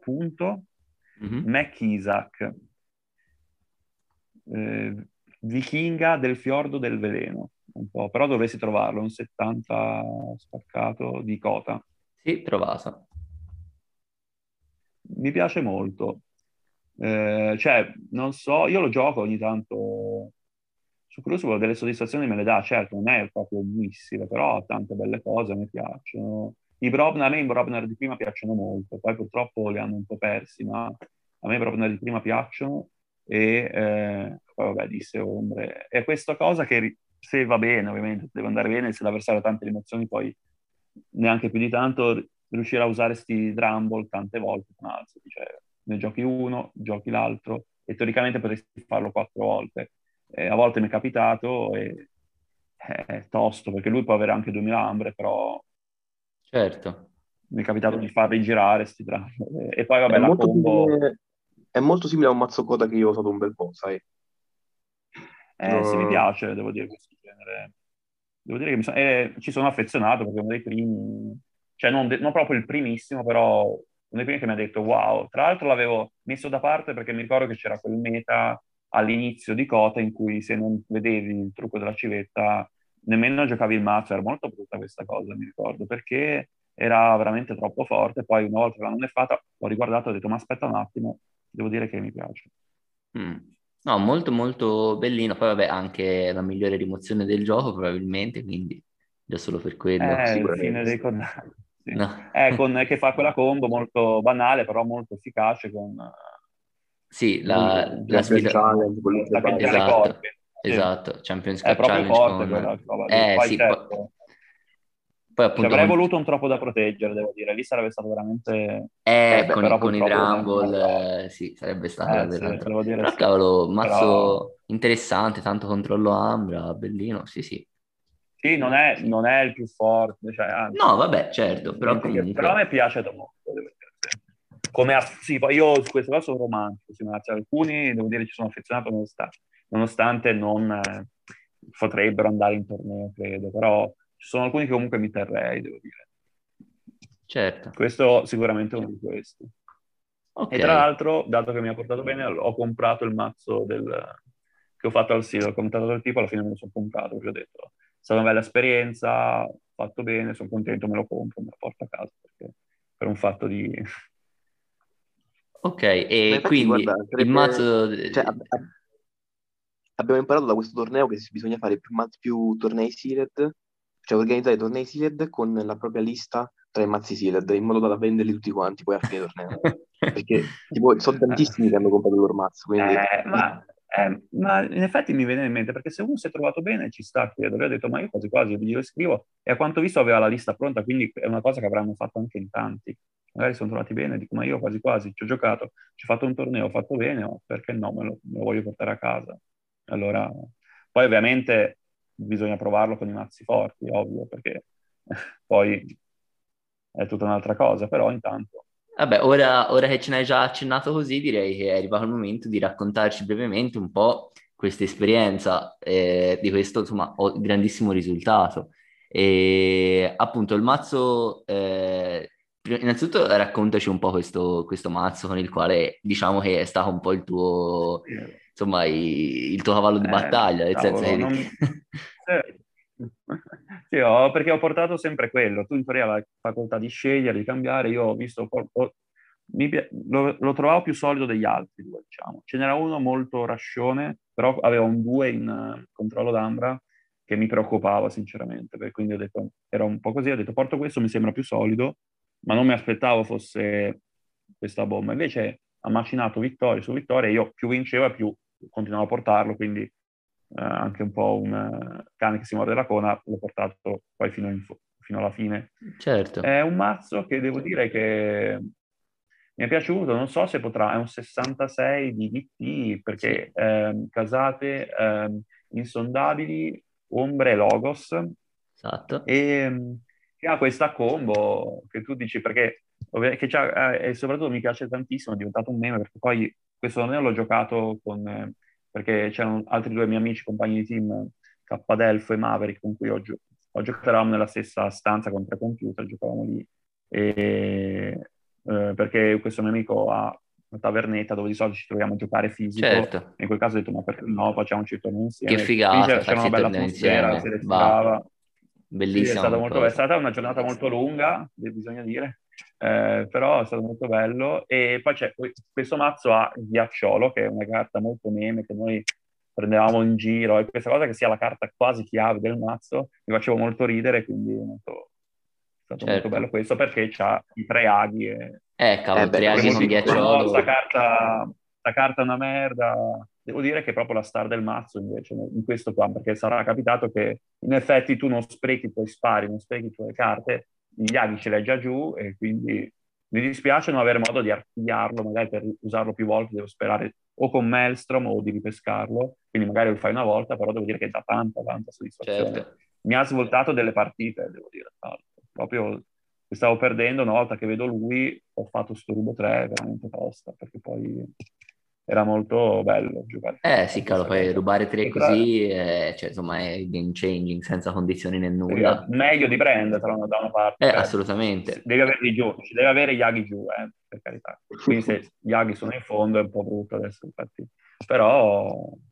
E non pensavo anche avere sti aghi, anche solo fare dannini in giro, mi aiutava tantissimo fare Ambre così. E certo. poi ho notato che funzionava molto intorno al Roboboa e i codificatori, vabbè non riusciva sempre, l'ho fatto in due partite, però metteva tanta pressione all'avversario che continuava quindi anche l'avversario ad alzarsi una marea, si, si archiviava anche lui, però questo mi face, me la faceva, eh, mi faceva fare in modo di alzare la marea anche a me, archiviare tanto e poi aveva Dataforge due partite l'ho usato e si riesce a usare in questo modo. Certo, devi vincolare certo, tanto, certo. e infatti io cercavo di vincolare, di non superare il 7. Aspettavo mm-hmm. un turno, rialzavo, e per provare a usare Dataforge funziona. Riesce a usare, cioè non è facilissimo, però non è proprio facile. Ma Dataforge, secondo me, è una carta difficile a prescindere proprio, cioè è proprio difficile in generale, proprio lei.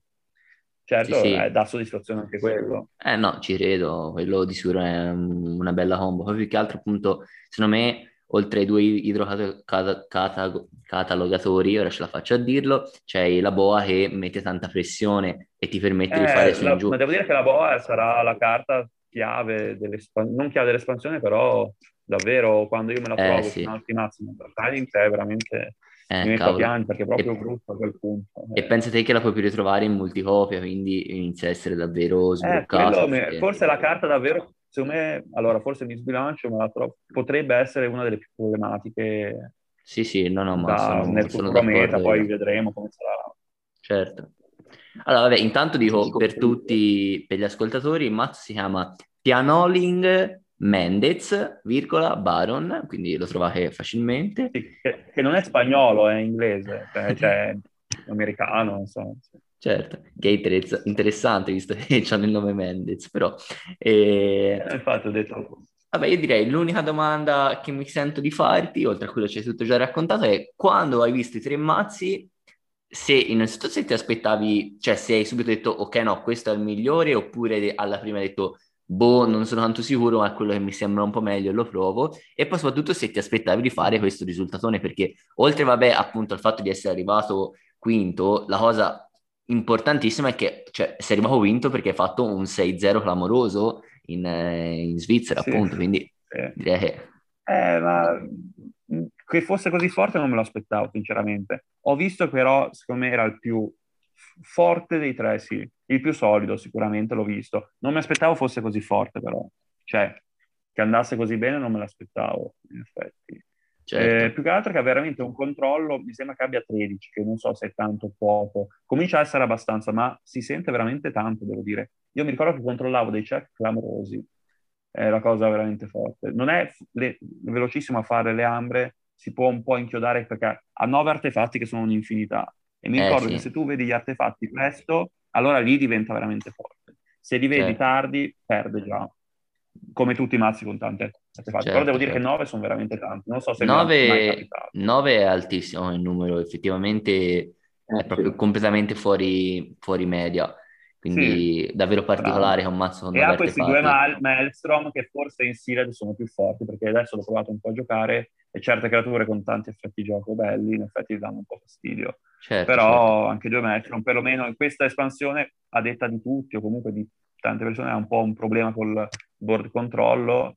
Eh, averlo nel mazzo già ero molto felice di Maelstrom. No, nonostante no, eh, che direi possono essere criticabili, ma anche perché in, in, in, Dark Tidings sì, ci sono abbastanza effetti gioco, ma non è certo come, come VC o MM, no, dove ce n'erano davvero la tanti. La cosa peggiore magari il Gruen, di rimettergli sopra il Sì, Gruen, Edai, è, è, giusto il Monello, ma molti sono anche condizionati... Cioè, molti sono anche... Fornace. Eh, esatto, le altre espansioni, le, le due precedenti non c'era paragone, eh, effetti gioco forti, soltanto in Fornace, Ronnie Kirby, Edai, ne hai già dette quattro che sono mm. assurde, mentre qui sono un po' meno, secondo me, gli effetti gioco forti, quindi Maelstrom è interessante. Sì, poi ho visto una carta che mi piace tantissimo, è Portal Monger, che perché il più 4... Ah, cavolo, che forte, dai. Eh, perché che il più forte. 4... Tra cioè... l'altro con questa...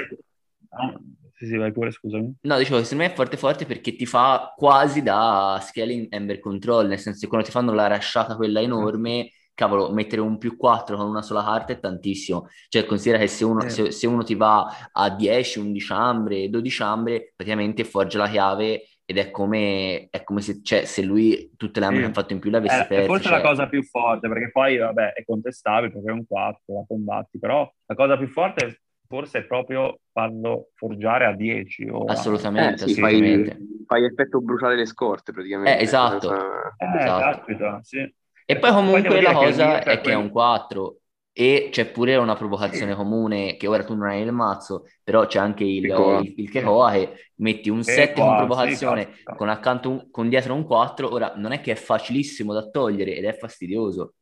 Eh. Poi il mio aveva un'icona cattura, cioè che è andata proprio lì, quindi volendo, anche se va una roba assurda, magari riesci, se proprio sta vincendo, magari ancora uno in più, perché ce l'ha, ce l'ha proprio sopra l'icona. Sì, sì, l'ho visto. E quello è carino. Cioè, anche io, io, preferisco farlo forgiare a tanto piuttosto che magari aspettare, però se la terza, chiaramente, beh, certo. non mi dispiace. E, no, poi mi avevi chiesto, aspetta, non mi ricordo. Sì, come, sì, no, in effetti non me l'aspettavo eh, così tanto, non aspettavo fosse così forte. No, ma guarda, io, visto, io non, ho, non, ho, partecipato al torneo, però ho visto un po' più o meno le, le line di tutti quanti, no? E leggendo tutti un po' al volo, aprendo tutti quanti i mazzi, ho detto va bene, ok, questo torneo mi sembra abbastanza inutile, vincerà POC, proprio leggendo i mazzi. Poi quando ho visto appunto era 5-0, tranquillo, contro io, ho detto vabbè, adesso chiudo il 6-0 senza problemi. E invece poi ha perso, ho detto com'è possibile? Che mazzi c'ha? Eh Eugenio che cioè, non, non, mi sembrava di aver visto niente che potesse batterlo. E sono andato a guardare e ho detto, eh, ma infatti non ci sta niente che può batterlo. Quindi ho detto, vabbè, strano. Eh, veramente... ho capito, ma infatti questa da... io ho battuto POC, ho perso con il... la partita che ho perso, che mi ha fatto uscire, è stata con il secondo, mi sembra, in classifica. Eh, cioè, sì, il eh, secondo calma. classificato. Certo. Eh, sì, no, no, ah, no, non calmo, scusami, prima, il turno prima, adesso Sì, perché perso contro GDJ, mi pare. GDG. Esatto, G- ho perso con lui, sì, alla fine. E ehm, tra l'altro, e, tra l'altro mi fa ridere questa cosa, la partita che ho perso è perché non ho fatto ghiacciolo bene. Eh, mi fa ridere questa cosa perché in effetti è veramente chiave per la quel mazzo. Eh, quella partita lì non ho fatto bene ghiacciolo e eh, volevo, avevo iniziato ad archiviare tanto sperando di fare Dataforge, mi sono archiviato però, forse lì avevo un po' sbagliato perché potevo aspettare un attimo a prendermelo. Il, il secondo idrocatalogatore, per velocizzare questa cosa, mi si è archiviato dalla cima e quindi poi è stato problematico. Eh, però devo dire, no, è stato un bel torneo. Poi comunque Sealed a me diverte, dire, mi ha sempre divertito. Quindi... Ok, allora cominciamo, andiamo adesso dal, sull'argomento del giorno, ok?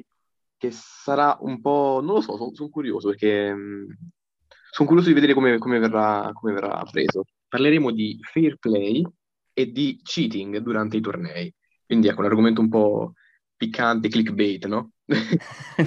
sì, diciamo un po' controverso, quantomeno perché ci sono varie sfumature di approcci, di reazioni, di, di quello che si concede all'avversario e insomma diciamo che tendenzialmente non siamo una, una community molto mh, mm, polemicosa o scontrosa, anzi molto pacifica, però io i pochi scontri o comunque di verbi che ho visto molte volte si giravano intorno al concedere di fare certe cose, perché ovviamente, insomma, nella tensione di una partita a volte può capitare di essere un po' poco, poco disponibili. E, insomma, comunque, secondo me è appunto un argomento controverso e particolare. Poi, poi gli animi si scaldano, chiaramente. Eh, esatto, esatto. Eh, certo, certo. Esatto, quindi vabbè, io partirei Intanto, ovviamente dal nostro ospite, gli chiederei... Ringrazierei, ringrazierei intanto Gabriele Marcantonio, che è il ragazzo che ci ha comunque suggerito l'argomento via, via Telegram, ecco. Certo, quindi ringraziamo esatto. per questo argomento.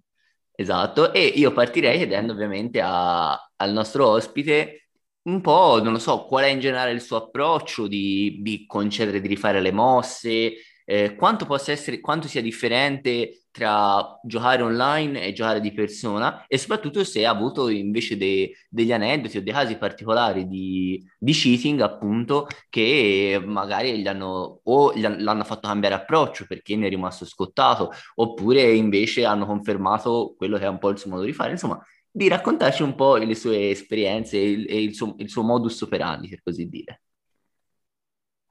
ma allora, secondo me, beh, io caratterialmente a me disturba il dover dire a uno, no, guarda, non, non lo puoi rifare per come sono fatto io, poi lì dipende poi ognuno anche il suo modo di essere.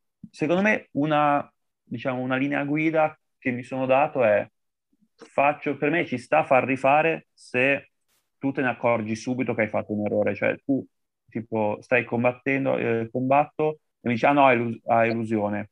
Cioè, non lo so, se è immediato ed è facilmente riavviabile l'azione. Certo, Però quando certo. mi hai fatto un turno e vuoi tornare indietro di 2000 volte, 2000 anni, ma poi diventa anche difficile tener conto esatto. di cose, cioè diventa proprio problematico. Allora lì mag- io direi di no. Se è una che hai, ti sei dimenticato un'illusione, che io lo faccio sempre, questo. Ah, le provocazioni ancora di più. L'errore, le provocazioni non le vedo mai. Non, faccio veramente fatica a vedere le, le provocazioni, poi alcuni cioè, perché ci sono delle creature classiche, tu lo sai perché hanno illusione perché lo sai. Alcune, non so perché magari a volte me lo dimentico, quello però è una cosa che vedi subito. Io lì non starei a, diciamo, lo, fa, lo farei rifare tranquillamente. Mi disturba di più quando devi tornare tanto indietro nel turno. Uh, allora a quel punto Certo. Poi vabbè, io per farvi capire, quando gioco casual a volte non giro la chiave, lì ogni tanto succedono dei casini terribili. ma no, è, ma quello, è capitato, quello, quindi... No, secondo me quello è fuori di testa. Dire no, non hai girato la chiave, quindi non hai forgiato niente, hai buttato sei ambre, è fuori di eh, testa. Sì, sì. Quello... No, però per dire che io a volte, perché poi mi fa ridere che tolgo le... faccio il gesto di togliere le ambre e poi magari non giro la chiave. No, in torneo l'ho sempre fatto, però in casual quando magari c'è un po' più così, certo. mi è capitato addirittura questo, quindi che è una roba incredibile. Quindi, no, comunque per me la linea guida è non... Mh, mm, cioè il fatto di tornare tanto indietro nel turno, perché poi diventa difficile tener conto delle azioni a quel punto lì. Cioè io stesso non saprei più, ma cosa avevi fatto? Boh, non mi ricordo. Diventa difficile, anche un po' complicato, secondo me. A livello invece, tu mi avevi chiesto di aneddoti, mi ricordo che era successo, io avevo partecipato all'unico torneo semi-competitivo che ho fatto live in cui avevo, perché io studiavo a Torino e Torino è abbastanza vicino a Lione, tutto sommato, quindi ho detto ma perché no, visto che c'era, il, io non ero riuscito ad andare a Bologna al, era Grand Championship, si chiamava Grand... Sì. sì. A Bologna... chiamava? Io- ecco, io su... Ah, a Lione Non il World? Tour, l'altro. Ok, sì, sì, A allora sarà Lione l'ho fatto. allora sarà stato E infatti avevo conosciuto dei ragazzi che poi ho ritrovato nei gruppi e che fanno spesso tornei, eh, Romeo Ferrarini, eh, Certo, Vittorio certo, che era arrivato certo. secondo, Anna, che, Anna Morra che lei credo che probabilmente vivesse addirittura in Francia, quindi l'aveva fatto anche per questo, che si è qualificata anche lei, ho visto questo torneo qui. C'era già una bella community perché poi quelli che vengono in trasferta italiani giustamente si, si erano subito trovati, anche altri ragazzi di cui non ricordo bene il nome, ma che spero giochino ancora, e, mh, ma sicuramente poi magari non mi ricordo. Era successo un caso che addirittura uno era stato squalificato perché pensavano avesse, i judge lo hanno, eh, l'hanno squalificato per un fatto di bustine, perché probabilmente aveva le bustine segnate. Io sinceramente non ho mai saputo se questa cosa eh, insomma, era stata confermata o no, però Ok. molti mi hanno detto che erano proprio le carte forti quelle che Accidenti, quindi proprio una pianificazione... e, infatti, ecco, no, forse questo, infatti, se conoscete Romeo Ferrarini, lui ne era rimasto direttamente coinvolto e magari avrà più dettagli, perché io, io quel torneo avevo fatto pena, ma non ero pronto. Cioè io ero Certo. facendo i miei chainbound, vincevo i chainbound con i miei mazzetti, è chiaro che arrivo lì, era stata, lì ho avuto veramente la percezione che, ok, ci sono degli step più alti. Eh, poi forse non guardavo nemmeno bene il sasso, a me i mazzi sembravano forti, ma a parte che lì sì, c'è da discutere sul...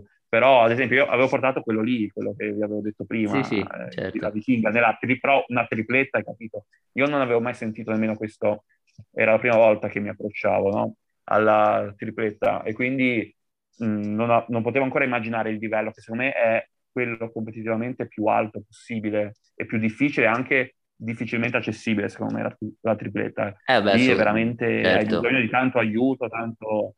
E Hai quindi sono arrivato molto così allo sbaraglio, però è stato comunque divertente. Eh, Ehm, quello di sicuro è la e- cosa e- e lui era rimasto, sì, era rimasto coinvolto, penso, lui, perché c'è stata una sorta di ripescaggio, cioè uno se ne stava andando, era andato a farsi una birra nel pub di fuori, l'hanno dovuto chiamare eh, perché doveva giocare, perché a quel punto sono scalate delle posizioni e hanno Certo, giocato certo. delle partite per cui sarebbero stati eliminati. Poi non so se sia vero, però e infatti so che ci sono delle regole sulle bustine che sono- possono essere problematiche, ma eh, per- ad esempio i mazzi di Keyforge hanno dei dorsi molto carini, sarebbe bello anche avere delle bustine trasparenti, però capisco che c'era la problematica, magari a livello alto nei tornei. Sì, sì, Io certo. all'inizio ne avevo qualcuno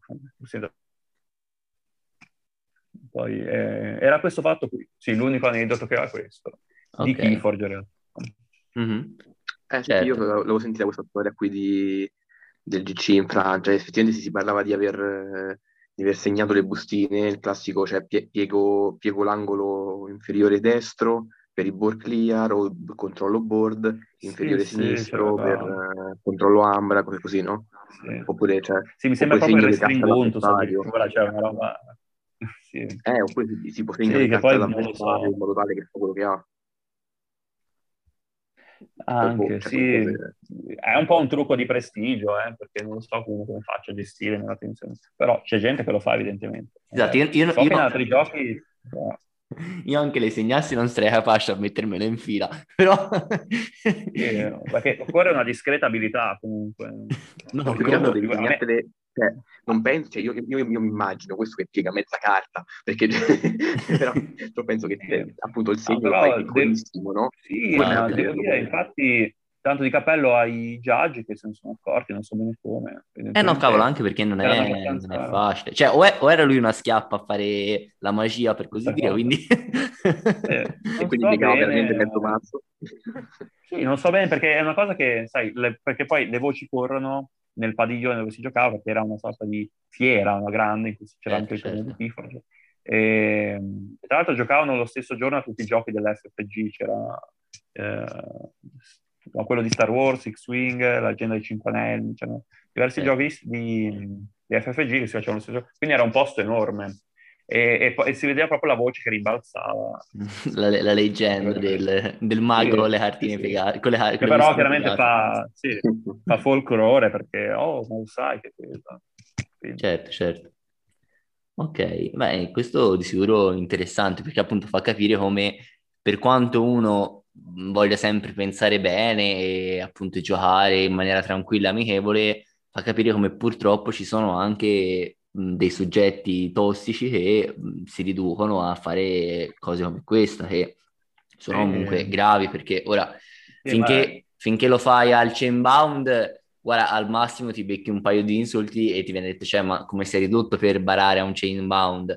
Però, cioè, quando si tratta poi di farlo a eventi grossi, rischi davvero di rovinare un'esperienza a delle persone che magari hanno, hanno, fatto ore di macchina o di treno per andare lì, hanno preso giornate di ferie e che uno deve essere rovinato da quello che prende e fa le peggio forcate per cercare di vincere è davvero triste. Quindi, insomma, sì, infatti, io da una parte mi auguro che magari questa cosa non fosse vera, ma credo invece a questo punto di sì, perché erano proprio quelle forti.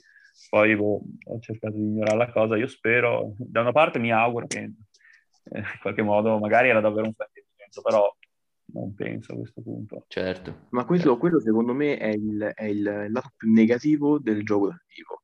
Il fatto che devi avere 100 occhi perché cioè, nel livello, cioè, nei tornei molto competitivi, devi stare attento a guardare l'avversario. E, e non è bello, è molto più stancante che il gioco online in questo caso. Cioè, non, dove stare sì. lì a guardare, a rimischiare ogni volta, è frustrante. Poi, poi c'hai i dubbi anche solo succede qualcosa, cioè tu giochi su Crucible, un avversario ti tira otto carte della, della stessa casa a, a, in due turni e tu dici Crucible di merda, però non pensi che l'avversario stia parando, quindi già qualcosa. Sì, o c'è qualche hacker che non so cosa possa fare per... Sì, ma è molto più, cioè, molto più improbabile, no?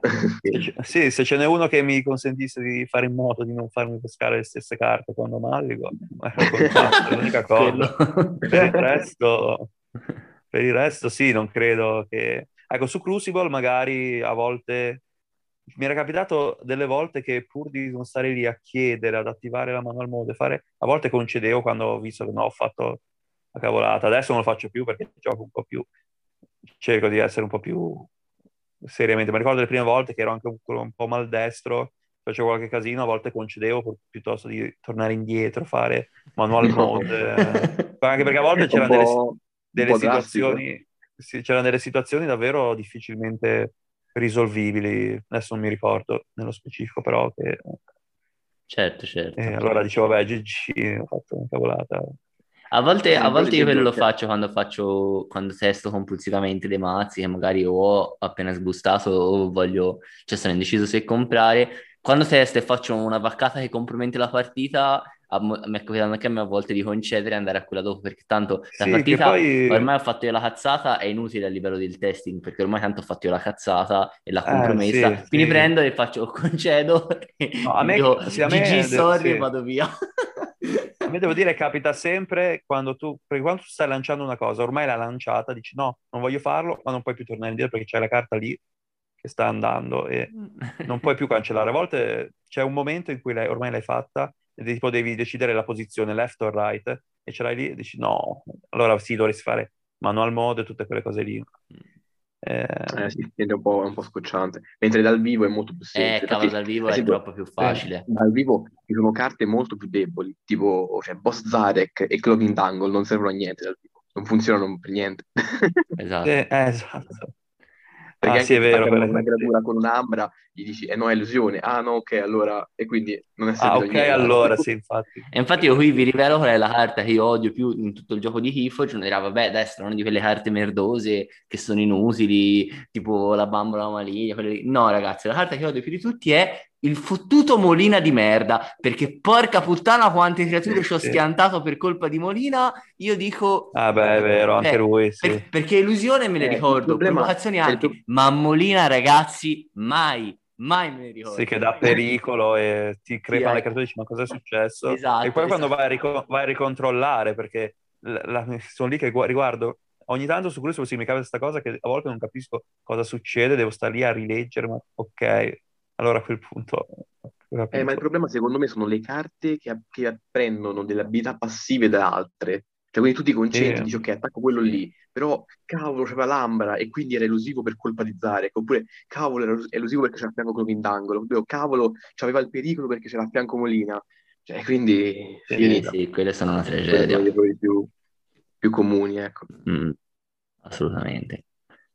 E non so se te, Dammat, invece hai qualche, insomma, qual è il tuo approccio, quale, se hai qualche esperienza, così, insomma, da...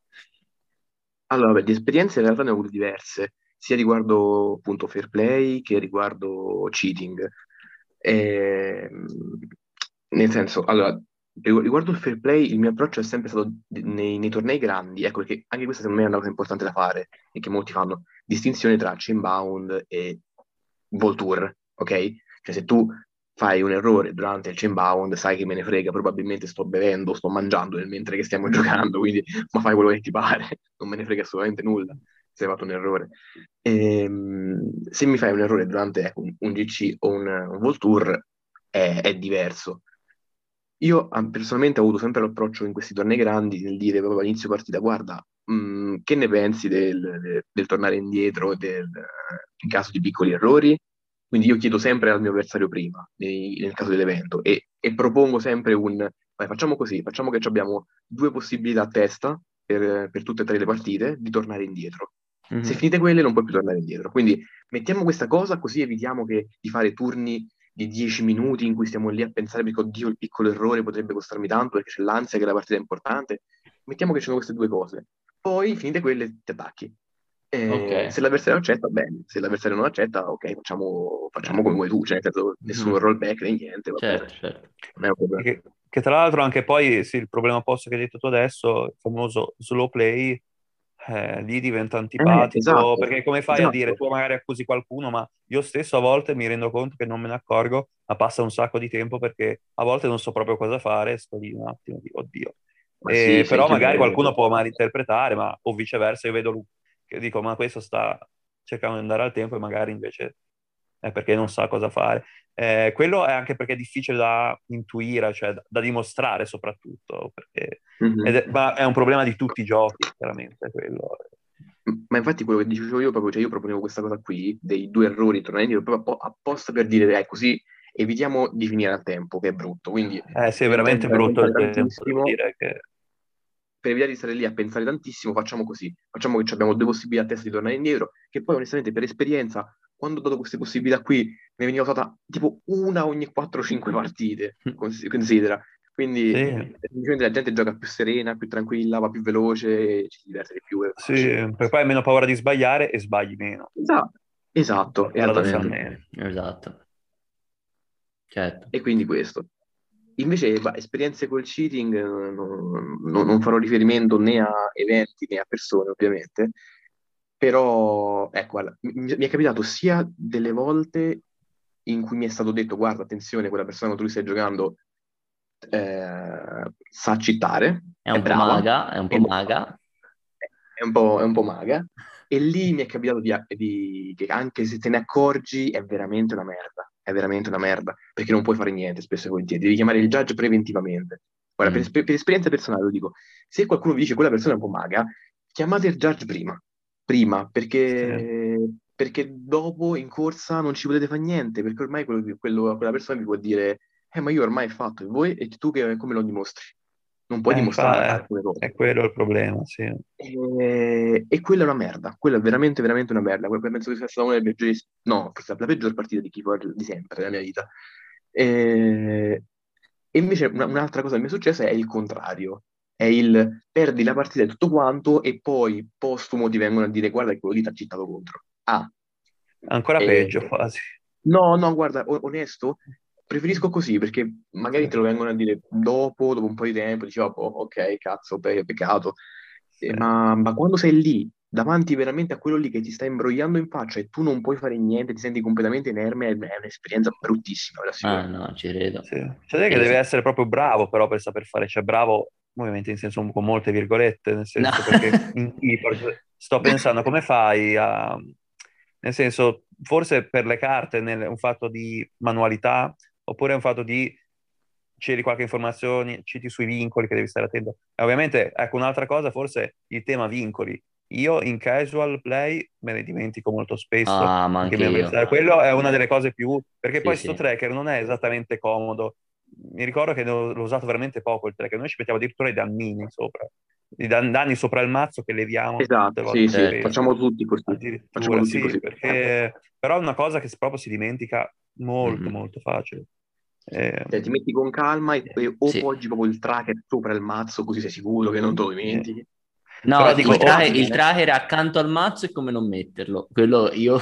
Eh, no, no, sopra, sopra. Sì, sopra. No, sopra il mazzo, sopra il mazzo ovviamente te lo ricordi quando vai a pescare, ma a volte vedo la gente che mette il tracker, però non lo mette sopra il mazzo, lo mette accanto, perché tiene il segno ma lo tiene accanto. Ecco, quello è inutile perché lo scordi, perché vai a pescare sì, e poi dopo te ne accorgi. È un classico. Cioè, siamo tutti stupidi, non c'è niente da dire. no, no, eh, ma io... Sì. Però in effetti... Sì, vai, no, vai. scusa. Vai no, no, vai, vai, finisci te. No che, no, che a volte, nel senso una volta che l'hai fatto, in effetti, perché hai un'informazione sulla carta, perché eh, vabbè la rimetto sopra, ma eh, quale carta è? Ma sai che carta peschi? Cioè è, un, è veramente un casino questa situazione di vincoli, certo, certo. tutte le volte, cioè è proprio... Io, io se devo dire la mia, allora per quanto riguarda i vincoli così appunto e la carta pescata in più, se è chain bound così, io cioè faccio scegliere l'avversario, ma per me può anche nemmeno rimischiarla, tanto siamo lì a giocare per divertirsi, che la veda ora o la veda il turno dopo ne cambia poco, nel senso, cioè io sono lì per divertirmi, ne, mi, preferisco giocare e sapere, anzi mi dispiace se poi magari quella carta è importante, gliela rimischi e gli vai in fondo al mazzo e poi ti vinci grazie a quella cosa, ecco, mi fa quasi più dispiacere quello, quindi io sono per farla rimettere sopra. Poi ovviamente, grazie se siamo a un torneo più serio, non è che gli dico rimettila sopra, ovviamente gliela faccio rimischiare, però ecco, io anche la cosa che, eh, correggimi se sbaglio, Dama, te sei esperto, ma in alcuni casi uno dovrebbe addirittura scartare la carta dalla mano, cioè insomma ci sono delle regole che sono ben più stringenti. Sì, in pratica no? se tu peschi, molto più stringenti, se tu peschi una carta in più, quindi peschi eh. a 6 e avresti dovuto pescare a 5, tu mi devi far vedere l'intera mano e io scelgo la carta. esatto, esatto, quindi è molto più stringente. Ecco, io questo da, qui... Da, da, io questo qui personalmente... Sì, esatto. Cioè, quindi allora, così cioè, è proprio vabbè, è un brain drain, fa... praticamente se, tipo brain drain. Se Fanta Keyforge faccio finta di pescare a, a cioè, a 5 per se l'avversario c'ha Dark Discovery per eh, contrari Dark Discovery lì si va nel complottismo più totale. Attenzione una com- eh, combo assurda questo questa, questa combo è eh, bellissima. eh, questa, questa, è geniale. questa, questa, questa, ragazzi mi sa che lo dobbiamo no, tagliare no, ma allora lì bisogna... ai prossimi sì, tornei la faranno non dovevo dirlo. No non dovevi Come dirlo perché... a hai aperto un mondo a sì, tutti è, il mio, è, è il mio, ma il mio gemello malvagio che si è svegliato, non so bene perché adesso tutta sta... Ma un attimo, aspetta un attimo. Perché, no, perché rimischia... ho pensato a rimischiare il mazzo, che spesso si pensava, ma co- come counteri quella combo lì? Eh, rimischiando esatto. il mazzo. Questa cosa mi è venuto il flash. L'avversario Però no, combo... ma dovranno trovare un, un'alternativa a questa regola, cioè, perché sennò... No, beh, semplice, se io comunque ti, ti, cioè, ti scopro la mano, scelgo la carta da rimischiarti il mazzo, ti sposto la carta da sotto il mazzo che so che conosco e dimostro di aver sì. giocato appunto la, la prima parte ah, sì, Discovery e poi ti mischio il mazzo facilmente sì, sì. quindi cioè sì, no, in questo sì, sì, no, che vada scritta nelle regole perché una volta non esistevano carte così chiaramente, quindi ma mi certo. se frega. No, comunque una cosa, cioè, una cosa appunto riguardo il discorso che abbiamo appena fatto e cioè, che vorrei dire appunto agli ascoltatori e tutti quanti, cioè, se il vostro avversario, appunto, eh, durante un evento grande pesca una carta in più e, punto, e vi dice no, beh, questa la rimetto, la rimetto su e tutto quanto, non è cattiveria dire no, scopri la mano, la scelgo io. Perché so di giocatori che lo usano spesso questa cosa. Quindi pescano apposta un po' di più, cioè pescano apposta di più e se li beccate rimettono la, la, la carta dicendo ok, era questa. Quindi no, non siete, dei, non eh, siete sì, voi quello... a, a, dirgli no, guarda, vorrei seguire il regolamento. Questo cioè, Infatti, come non certo. siete voi degli stronzi se chiedete al vostro avversario di mischiare il mazzo, dare via mischiata prima di iniziare la partita, dopo che loro hanno mischiato. Non, cioè, non siete voi in difetto, ecco, questa è la cosa importante. Quindi non, no, non siate timidi nel rimischiare. No, poi ovviamente... tu che hai una grande esperienza, io eh, purtroppo per ora l'unico torneo competitivo che ho fatto è stato dal vivo è stato quello della città di Castello e non ho avuto nessun caso di eh, misplay, barra, cioè comunque di cose mh, sospette o situazioni. Io di base vi posso dire che, dato che sono un giocatore che è molto confusionario, eh, nel senso che mi capita molto spesso di distrarmi, di, di non fare, di, di, non accorgermi di una cosa, di fare dei piccoli errori di distrazione. Io su quelli sono molto, davvero tanto permissivo, perché tutte le volte in cui mi sono trovato io appunto a non vedere un'elusione, a non vedere un, una provocazione, a non vedere un pericolo, ecco, io quelle, quelle mi sento sempre nel giusto di affare rifare, perché è oggettivo che nessuno, e penso nessuno, quando soprattutto giochi anche a, a, livelli con persone che sanno giocare, nessuno attaccherà una provocazione, una, un'illusione invece di raccogliere. Sarà ovviamente un errore di distrazione.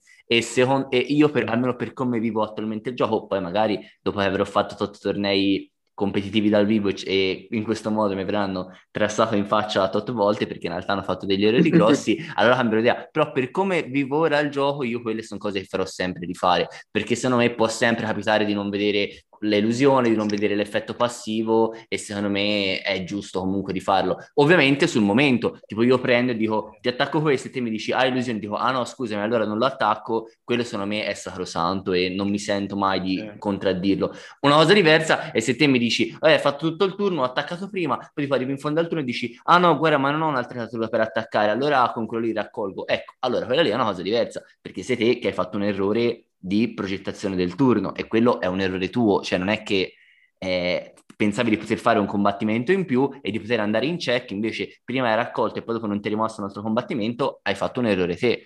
Cioè, secondo me è, è, importante separare la distrazione del fatto di non riconoscere un effetto passivo che c'è, una cosa che, di cui della quale te ne accorgi, all'errore nel senso di gioco, di progettazione del turno, di effetto passivo. Cioè, se tipo se c'è un distrutto, cioè se c'è un ludo che ha sopra, eh, cioè una creatura che ha sopra 500 ambre e, e io ho il ludo in campo e te prendi attacchi, ok, quella è un po' una cosa diversa, cioè lì insomma, sei te che ti devi accorgere che c'è Ludo ed è un fattore fondamentale in sì. campo il coso e in una partita competitiva ti direi no, guarda, eh, purtroppo ormai l'errore l'ha fatto. Però su altre cose che invece sono più insignificanti, appunto sono degli errori palesemente di distrazione, cioè secondo me uno può più essere, cioè io sarei sono sempre per far rifare, ecco, diciamo. Sì, io poi sono d'accordo eh, con Damat sul fatto che magari poi non lo applichi sempre, però io per primo non lo conosco, però conoscere bene anche i cavilli del regolamento per tutelarsi nel momento in cui assolutamente può succedere esatto. qualcosa. È, anche, anche, quello, cioè, se siete seduti al tavolo e non so, succede una roba che non capite, cioè, o comunque non siete sicuri di quello che vi dice il vostro avversario, che non lo so, va, va fatto una roba strana, non c'è niente di male nel chiamare il judge e dire oh, io non so che è successo, mo spieghi. Cioè, non c'è niente di male, proprio nulla. Cioè, i, i judge sono persone che girano i tavoli, sono pagate per quello, quindi fateli lavorare. eh, infatti, sì. Un aiuto, eh, no, no, faremo un champion a quel punto, senza i judge. Senza... no, però magari no. per alcune persone può essere strano perché magari non sono abituate a quel tipo di ambiente un po' diverso, che però ci sta perché è un torneo di un livello più alto. Eh no, perché a me capita di vedere cioè, anche persone che se la prendono perché il proprio avversario non si fida e chiama il judge. Ma non c'è niente di male. Cioè, sì, sì, non fido va, diciamo, drammatizzata questa cosa. Quindi, sì. Eh, esatto, esatto, esatto. Fa parte del gioco. Ah, invece riguardo appunto il fair play e il tornare indietro, io ho sempre concesso tutto quanto per eh, riguardo appunto il tornare indietro e tutto. Mm, mi sono reso conto adesso, in realtà, alla fine, cioè nell'ultimo periodo, con dei mazzi di T in cui ho proprio pensato, però se succede una cosa del genere, tu che fai? Lo fai tornare indietro in un torneo? Del tipo, stai giocando e l'avversario, che ne so, gioca together, ma c'aveva la marea abbassata e quindi gioca solo una carta, una carta sola. Oppure ah, passa sì. il turno e si dimentica di attivare, che ne so, la, la fontana, che è Omni, a caso, e prendersi l'ambra. E mm. là che fate? Eh, io, la, la, io, in questi casi ci ho un po' pensato che beh, qui è un po' diverso, ci sono tante sono tante meccaniche, cioè DT ha tante meccaniche che si ah, accumulano nel turno che devi ricordarci. Sì, certo. Claro. Secondo me fa parte del più gioco. si va avanti è più complicato. Sempre mm-hmm. che aggiungono, quindi... Secondo me lì fa un, po', fa un po' parte del gioco, ecco. Il, e tra l'altro a volte di... potresti fare delle cose veramente kamikaze, incredibili, non so, ghiacciolo che rubi tu, cioè ru- ti rubi da solo, fai rubare l'avversario, oppure che non... Eh, altre cose che puoi fare con certo. concedi all'avversario eh, sì, di catturare con Sargasso, non so, fai delle cose magari incredibile mm. che non l'hai alzata nel momento giusto, oppure raccogli con eh, Zuen tutto felice, ah no, ma devo alzare la marea. Ecco, esatto, cioè, anche perché cose... è, è, è, complicato perché uno ha di base tre tipi, perché hai quelle che se la marea è attiva, hai quelle dopo ogni volta che la marea viene alzata e quelli che se all'inizio del turno c'è la marea attiva, quindi ti devi considerare tutte queste cose per decidere il momento giusto in cui alzare la marea e fare l'ordine giusto delle cose, che è un casino assurdo, perché è proprio un, un, insieme di roba che cioè, ogni volta ci devi pensare io sinceramente ho sì. fatto tante volte l'errore su, su, TCO e quello mi sento di dire che a un torneo, ovviamente in un chain bound no, però a un torneo di livello alto penso che sia giusto non farlo rifare, perché lì si tratta di pianificazione esatto. del turno. Se te prendi e, e, dici, eh no, guarda, giochi, giochi Helone, giochi una creatura, e dopo mi dici, ah no, cavolo, guarda, non ho alzato la marea perché dovevo considerare questo effetto, eh, ragazzo, però è d'altronde è, è come se fosse una carta tua la marea. Tra l'altro lì è pericoloso senso. perché dicono, perché la marea in effetti è una cosa strana, non, non, funziona con le carte, cioè è una cosa che puoi fare in ogni momento, proprio certo. per questo dici, vabbè, ma l'alzavo, cioè esatto. è strano, però, strano. Però di fatto è comunque un po', cioè uno la può vedere come se è una carta a sua disposizione, cioè una meccanica a sua disposizione. Esatto, Quindi esatto. fa parte nella skill del giocatore saperla attivare nel momento giusto, ricordarsene e fa parte della pianificazione del piano. Esatto, esatto. quindi... Ma io infatti io, io, ho proprio preso la carta della marea e l'ho, e l'ho fiondata e adesso in poi la carta del Kraken è la mia marea cioè quella la marea del Kraken è la mia nuova marea. Cioè, la vedi, me, la, me la tengo lì a fianco a me e so se è alta o bassa, fine. Non voglio, sì. non voglio la carta in mezzo. Devo dire che questo su Crucible è più facile vederla perché è proprio colorata. Invece una cartina, a volte noi sì. ci dimentichiamo messa lì, ma com'è sta Maria? Io non me lo ricordo. Eh, sì, esatto, oh, esatto. Com'era? Le partite in cui non, non, frega nessuno dei due. Esatto. dici, oh, ma la Maria com'era sto giro? Invece su Crucible c'è proprio l'onda, cioè mica quando è, ti vedi tutto arancione capisci che la situazione è brutta perché sei tutto nell'arancio. Giocando, giocando dal vivo la alzi, la sfrutti e due o tre turni dopo sei là con il tuo avversario e guardate la marea e dite ma perché è alta per te? Boh, adesso non me lo ricordo proprio. Ma esatto. mi sembra che la vostra io l'ultima volta. Eh sì, infatti. Ti porti un piccolo acquario no, e poi una cosa devo dire che questa sempre per me è proprio un problema alfa. Alfa io, perché ho sta fissa di usare prima gli artefatti, di fare le cose, prima di, di, fare delle cose sul board e poi giocare le carte a volte, e tutte le volte mi frega sempre questa cosa di alfa. Omega no, Omega lo so, cioè Omega non, non la sbaglio praticamente mai, ma alfa spesso invece devo dire.